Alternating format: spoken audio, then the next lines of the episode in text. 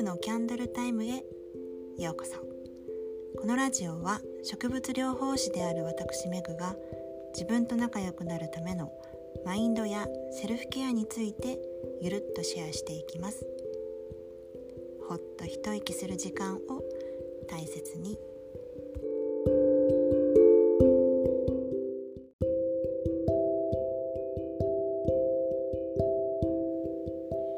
皆さんこんばんは。ご機嫌はいかがでしょうか。梅雨入りしたりしてね、お天気が不安定な今日この頃ですが、体調などは崩してないでしょうか。私は少し前にルームランナーを買ったので、こう天気にね振り回されずにウォーキングをして、気分も体も軽やかで、割といい感じに過ごしています。なんかね、ウッディでおしゃれなデザインのを見つけたので、インテリア的にこう邪魔しないのが気に入っていて、音楽を聴いたりネットフリックスを見ながらね、一応目標歩数みたいなのを設定して毎日こまめに歩いています。とはいえ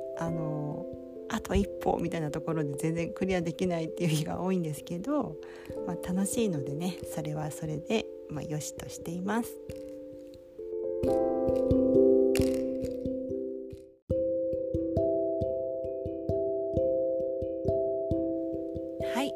今日はちょっと梅雨時期ということもあって、珍しく真面目にね、自律神経のお話をしたいと思います。こういう時期はですね、気圧が低いことが多くて自律神経が乱れやすくなるよねって言われています。でそうなると、日中でも副交感神経が優位に働いてしまうので、体がねリラックスモードになってしまうんですね。そうするとだるさや眠気を感じたり、日中でもやる気が出ないとか、疲労感があるとか、頭痛がするとか、そういう状態にね陥りやすくなるそうです。で理由がわからないけど体調が優れないっていう不定愁訴とか、そういうのもね、いわゆる気象病の一種だよって言われています。なので何かしら違和感があるときは、なんで思うようにできないんだろうとか、そうやって自分を責めて追い込んでいく方ではなくて、今はそういう時期だもんねって受け入れて、自分なりの方法でリラックスしていくっていうことをおすすめします。とはいえね、こう日中リラックスしすぎてもだるさが増していくだけなので、適度に体を動かしたりとかね、そういうことをプラスしながら、自律神経を整えていくっていうことを意識しながら過ごされてみてはいかがでしょうか。というのも私は植物療法を学んですぐに自律神経を整えるっていうことに注目して動いていたんですけど、快眠をして朝の目覚めがいい状態に持っていくっていうには、やっぱりリズムが大切なんですね。で朝に太陽の光を浴びたり、適度な運動をしたり、湯船に夜はゆっくり浸かったり、ハーブティーを時間帯で飲み分けたりとか、快眠に持っていくためにはどうするっていう感じで、もう逆算してね、朝から意識しながら流れを作っていく。でそうやって、快適なもう状態っていうのをね、一度体感してみるんですね。でそうすることで、その感覚をもう経験しているので、夜更かしが続いている時とか、太陽の光を上手に浴びられてないとか、生活リズムが崩れているなっていう時の寝起きの悪さっていうのがね、明らかに分かるようになりました。そうだから、だるくて重いなとか、なんかやる気出ないなっていう時は、自律神経ちょっと意識しようみたいな感じで、早めにねてこ入れをするようにしています。で、植物療法ってね、ハーブやアロマを使うんですけど、それはあくまでもサポートですよね。自分の体に目を向けているとか、寄り添ってあげているとか、そんな気持ちがあってこそ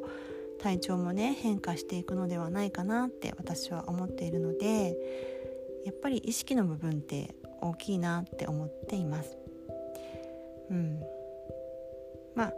とはいえね、何から始めたらいいかわからないっていう方は植物療法の基本であるハーブティーをねこれを時間帯によって飲み分けるとか、これは本当に簡単にできるのでおすすめします。で、例えば私の場合だと朝から日中は元気が出るハーブ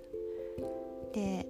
あと不要な水分を外に出したいので利尿作用のあるものを積極的に摂っています。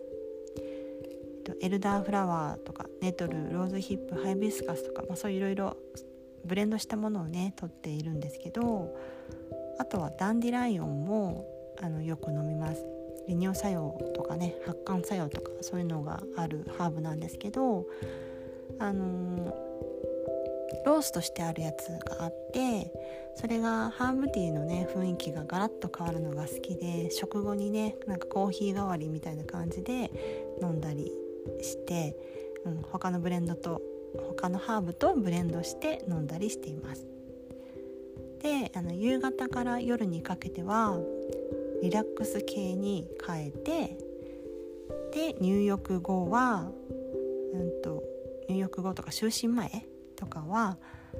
睡眠を意識するブレンドに変えていきます。もちろんねこれを毎日すべて飲んでいるとかそういうのではなくて、その日の気分や状態によってね決めていきます。コーヒーとかカフェイン系のドリンクは、飲むんですけど、お昼過ぎ16時以降はもう全然ほぼ飲まないですね。家にいるときは飲まなくなりました。で、ちなみにねオンラインのヌフショップで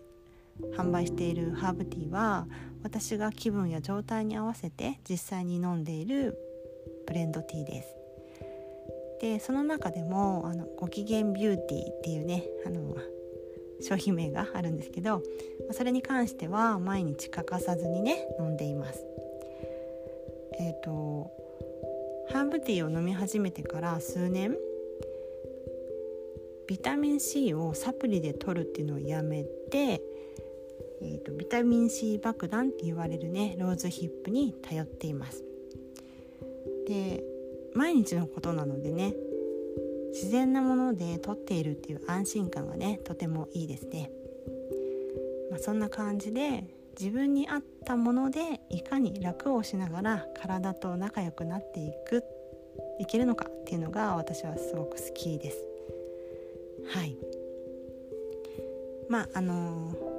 ーブやアロマに興味ないよっていう方もラジオのね聞いてくださってる方にはいると思うので、簡単に誰もがどこでもできるっていうことを一つさらっとご紹介したいと思います。それは耳の血行を良くすることです。いわゆるストレッチですね。あと両耳を持ってゆっくり回したりとか横とか上下に引っ張ったり耳の周りをね揉んだりとかして動かしていきます。で、耳には自律神経を整えるツボがたくさんあるのでご興味がある方はねご自身で調べてやってみてください。で、これは耳の奥にある内耳っていうところで気圧の変化を感知して脳にその情報が送られるそうなんですけど、内耳の血流が悪くなることで感度が弱まって自律神経に影響が出るって言われてるんですね。そうなので朝昼晩っていう感じで、習慣にして自律神経を整えながら血流も良くなって体質改善が期待できるのではないかなっていう感じで私は耳のストレッチがね習慣になっています。顔を洗ったついでにとかね何かと合わせてくっつけると忘れないのでおすすめです。はい、自分と仲良くなるための行動だと思えばちょっとちゃんと調べてみようとかいいものを取り入れようとか運動をしようとか、ね、もうちょっとねしっかり寝ようとか、自分にね自然と寄り添いたくなってくると思うんですね。で、私は会社でセルフケアの配信を定期的にしているので、いろいろと調べるっていうのが習慣になってるんですけど、何気にねいつも反省することが多いです。みんなに情報発信はしているけど、あれとか自分はどうなんだろうっていうふうによく思っていて、基本ねめんどくさがり屋だし、好きあらばダラダラしている感じなので、全然できてないなってよく思うんですね。そうだけどだからこそいかに楽をしながら自分なりにできることでセルフケアを楽しめるのかっていうところに、そんなところにね燃えています。社内でもね、これなら簡単にできるよとか言っていう感じでメッセージもらったりとかするとねそういう感覚の人多いんだなって、思うので、簡単にできることってねやっぱり続けやすいかなって思うので、私はそういうスタイルで、